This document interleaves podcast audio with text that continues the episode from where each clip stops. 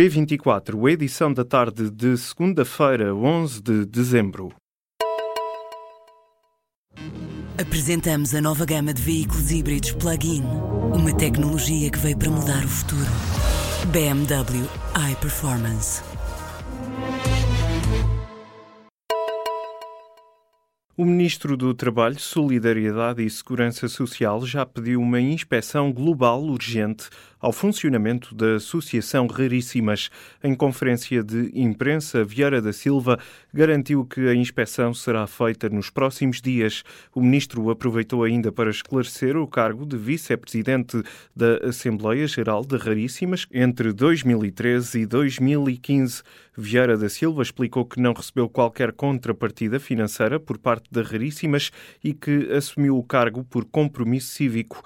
Sobre as alegadas irregularidades denunciadas na investigação da TVI, o ministro revelou que não recebeu qualquer denúncia sobre gestão danosa na instituição.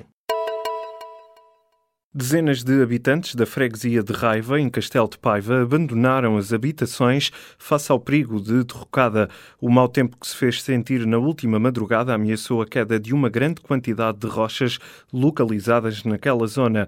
Por precaução, a autarquia retirou dezenas de habitantes que, durante esta segunda-feira, depois da melhoria do estado do tempo, conseguiram regressar em segurança às suas casas.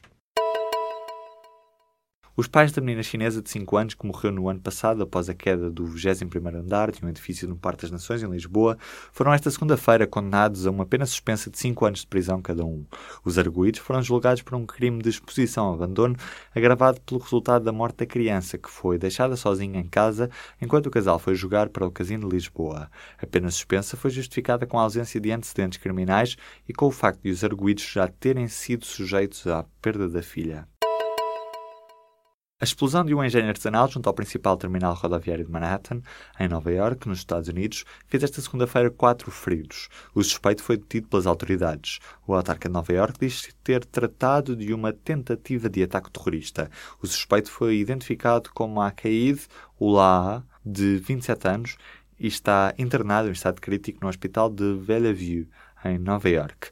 As autoridades acreditam que terá agido sozinho. Vladimir Putin anunciou nesta segunda-feira a retirada das forças russas da Síria. O presidente russo fez uma visita inesperada a Damasco, onde, num tom de vitória, disse que as forças de Moscou e do regime de Bashar al-Assad derrotaram os grupos terroristas. Putin tinha já anunciado, em março de 2016, seis meses depois dos primeiros ataques aéreos, que estava a planear a retirada da maioria dos efetivos russos presentes na Síria. Metade dos jovens médicos admite emigrar quando já for especialista. Estão, no geral, insatisfeitos com os horários de trabalho prolongados, as más condições de trabalho e a falta de expectativas de progressão na carreira. Esta é uma das conclusões de um grande estudo divulgado nesta segunda-feira sobre a carreira médica e os fatores determinantes da saída do Serviço Nacional de Saúde. O estudo revela que 4 em cada 10 médicos não espera continuar no SNS depois de terminar a formação na especialidade e metade dos inquiridos admite emigrar para exercer medicina no estrangeiro. O estudo baseou-se no inquérito a três grupos distintos de profissionais inscritos na secção regional do Norte da Ordem dos Médicos, independentemente do grupo etário e da condição profissional, concluiu-se que é transversal a insatisfação com o Serviço Nacional de Saúde. O estudo será agora alargado ao resto do país, às regiões Centro e Sul. A ministra do Mar afastou definitivamente o cenário de acabar com a pesca da sardinha. Ana Paula Vitorino sublinha que houve um acordo para que a pesca seja feita de modo controlado e sustentado. A ministra coordenou com a homóloga espanhola e com o aval de Bruxelas que a campanha da sardinha começará um mês mais tarde, ou seja, no início de maio. O plano traçado por Portugal e Espanha define ainda áreas de não pesca em zonas onde foram identificados juvenis. O ministro dos Negócios Estrangeiros lamentou que os Estados Unidos tenham tomado a decisão de mudar a embaixada de Israel para Jerusalém sem haver qualquer negociação em curso. Augusto Santos Silva disse nesta segunda-feira que o governo português vai transferir a representação diplomática em Israel de Tel Aviv para Jerusalém, no exato dia em que mudar também para aquela cidade a representação na Palestina.